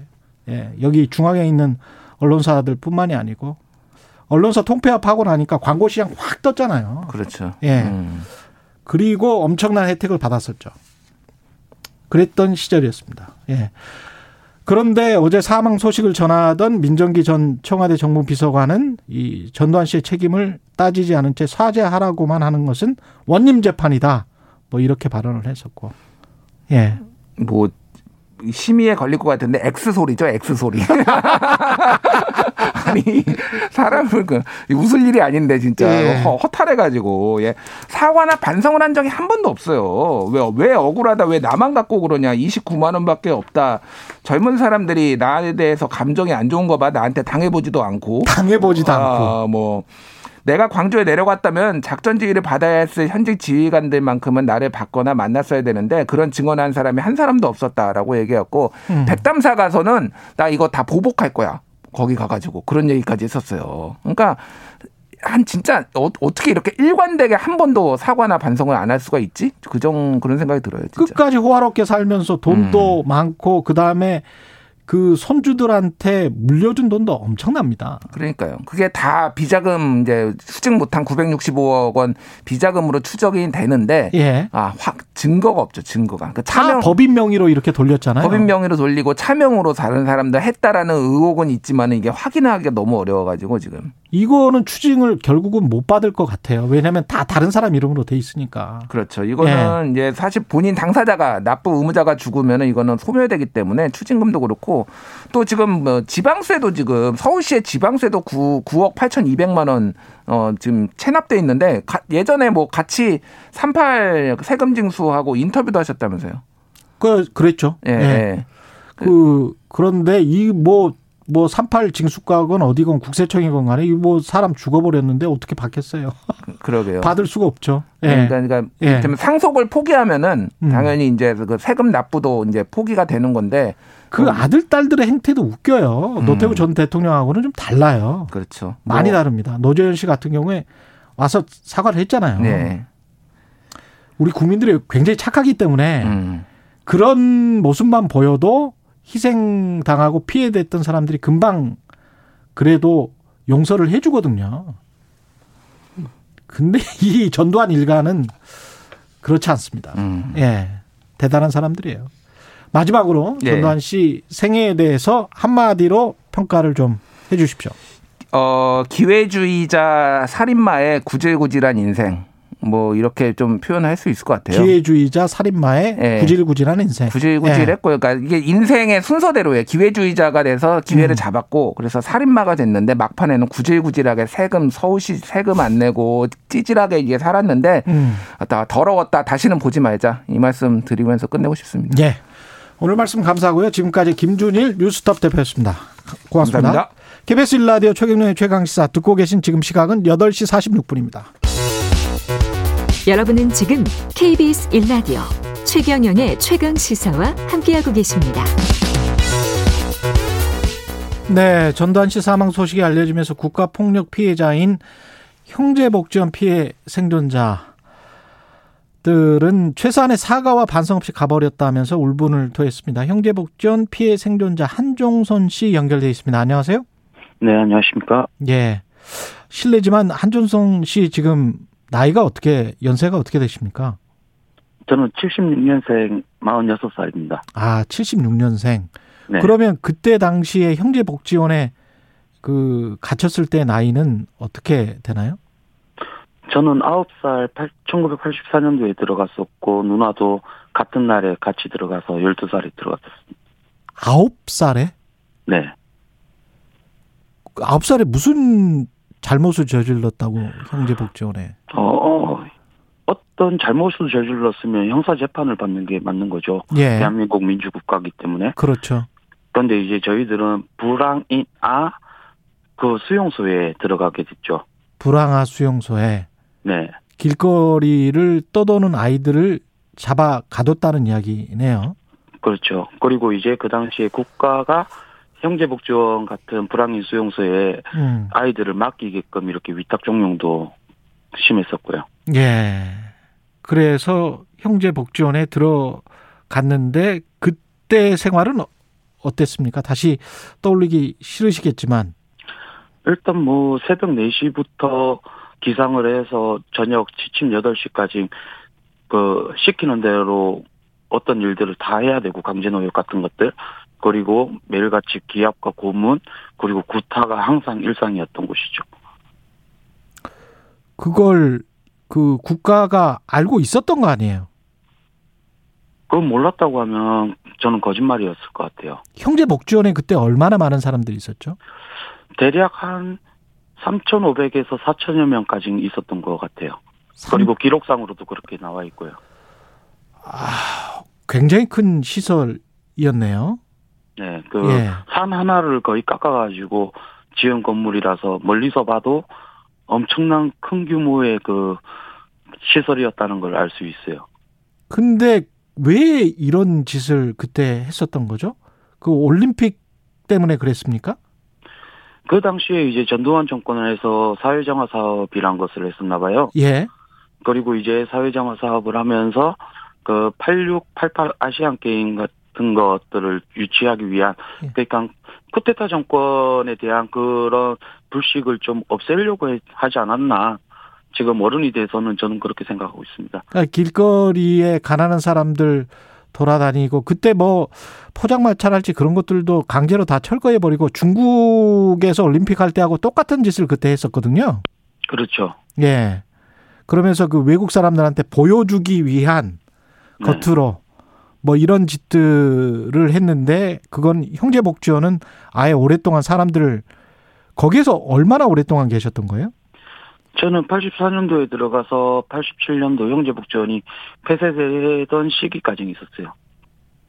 그리고 이제 형제복지원은 그 신선대 그 용당에서부터 이제 출발을 하는데 음. 1975년도 때 부산시 주례동으로 이전을 하면서 산을 깎아서 건물을 지으면서 대규모 확장이 돼버린 거죠. 이게 우리가 전두환 하면은 5.18만 생각하는데 이렇게 사실은 그 드러나지 않은 사건들, 억울했던 사건들이 굉장히 많은데 이게 대표적인 게 중에 하나가 또 형제 복지원입니다. 그렇죠? 네. 음. 그 이제 전두환 하면은 이제 많은 시민분들과 이제 국민들은 5.18에 대해서 이제 이야기를 많이 하시죠. 예. 그런데 이제 전두환 같은 경우에는 자기와는 뭐 전혀 상관없다 막 이런 식으로 아나무인이고 그런데 이제 기본적으로 그 광주 민주화 항쟁에 대해서 그 시위를 진압을 했었던 건 군이잖아요. 그렇죠. 탱크와 군대를 이용한 총칼을 이용해서 사람들을 진압을 했는데 군대가 대통령 명령 없이 움직일 수 있는 막무가내 그런 건 아니잖아요. 예. 그러면 기본적으로 대통령의 명령이 있었던 것이고 그리고 그 안에서 그 시위하던 사람들이 죽고 그리고 끌려가서 고문당하고 했었던 부분에 대한 사과 한마디가 없다라는 것은 이건 진짜 잘못된 거죠. 그리고 그 대한민국을 어떻게 보면은 민주화 항쟁이 없었더라면 민주사회가 됐을 수 있을까라는 그런 표면적인 것들이 있는데 이거조차도 무시하고 모르쇠로 일관한다면 음.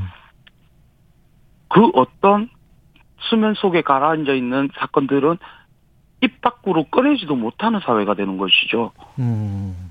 그렇기 때문에 이런 역사적인 사건들조차도 외면하는 사람 정치인들이 그 전두환이 행하고 이렇게 천수를 누리고 사망한 부분을 그대로 답습하고 따라하고 모방하게 되면 대한민국은 계속 암울한 사회를 살 수밖에 없지 않을까 이런 걱정이 앞서기도 합니다. 이 형제 복지원 사건은 지금 진실 화해를 위한 과거사 정리위원회에서 조사를 하고 있고 소송도 하고 있는 거죠 지금 관련해서. 어, 그 일부의 사람들이 그 형제복지원에 있었다라는 입소 자료를 가지고 예. 이렇게 소송을 진행을 하고 있는데요. 예. 그런데 그 부분에 대해서 소송을 하는 부분은 일부의 사람들이 하고 있는 것이고, 음. 그리고 지금 소송은 말 맞다나 과거사 위원회에서 어떤 그 형제복지원 사건의 그 결정 없는 상태에서 자료를 가지고 소송을 하고 있는 것이고 나머지 저희 형제복지원 사건 피해 생존자 실종자 유가족 모임 대부분의 사람들은 과거사 위원회에서 절차대로 이렇게 그 피해 사실을 증언하고 조사를 하고 이러고 있는 상태입니다. 이 형제복지원에 있었던 사람들은 인생의 상당 부분을 빼앗겨 버린 거잖아요. 전두환 정권에서. 네. 그 이후의 삶은 어땠습니까? 피해자들은? 대부분 이제 배움 같은 것이 없다 보니까 대부분 초등학교 미만의 그 학력이에요. 아. 그러다 보니까 취직도 마땅한 곳을 찾을 수도 없고 그리고 이제 그 배움이 없다 보니까 사회 생활이 되게 어려운 거예요. 그러다 보니까 남들이 하지 못하는 일, 그 일당도 제대로 노동력을 인정받지 못하는 일들을 최대한 많이 할 수밖에 없고 그리고 이제 사람들과 어울리지 못하니까 혼자서 외롭게 살아가다 보니까 되게 가난하게 지금도 살아갈 수밖에 없고 지금은 몸과 육신 정신적으로 많이 피폐해져서 대부분이 또 기초생활수급자로 이렇게 전락하거나 아니면 이렇게 시설에 아버지와 누나처럼 평생을 시설에서 갇혀 있는 사람들도 있죠. 지난 5월에 형제복지원 서울 경기 피해자 협의회 회원 13명이 지금 국가를 상대로 손해배상 청구 소송 84억 원 규모 했습니다. 네. 이게 돈으로 해결될 수 있는 건지는 모르겠습니다만은 네. 이게 소송은 어떻게 지금 진행되고 있나요? 일단 그 분들은 그 저희들이 형제복지원 사건 같은 경우에는 그 재판을 받았던 적이 없던 사람들이잖아요. 그렇죠. 수용 당하던 순간부터 법에 따라서 이렇게 한 것이 아니라 수용 당하는 순간부터가 불법이었던 거죠. 그렇죠. 예. 저희들은 죄가 없는데 아무튼 가난하고 보기 싫으니까 가둔 거잖아요. 예. 그렇기 때문에 저희들은 어떤 범죄 사실이 없는 사람들이기 때문에 음. 이게 재심 사건조차도 안 되는 거죠. 그러다 보니까 소멸시효나 뭐 공소시효 같은 것들이 다 지났다고 해요. 법을 아시는 분들은. 예. 그래서 법이 없어서 우리 사건을 그 억울함을 풀 수 없다면 법을 만들어서라도 해결해 달라 해서 국회 앞에서 10년 가까이 를 시위도 하고 농성도 하고 해서 과거사법이 통과가 된 거죠. 그래서 과거사위원회에서 철저하게 이제 조사를 받아서 소멸시효가 이제 되살아날 수밖에 없는 구조인데 피해 당사자 중 그 13명 분께서는 이제 자료가 있으니까 음. 그 국가가 이제 법을 통과시킨 부분에 대해서는 인정한 것과 마찬가지다 하면서 소송을 진행했죠. 예.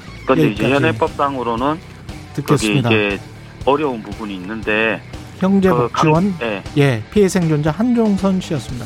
고맙습니다. 네네.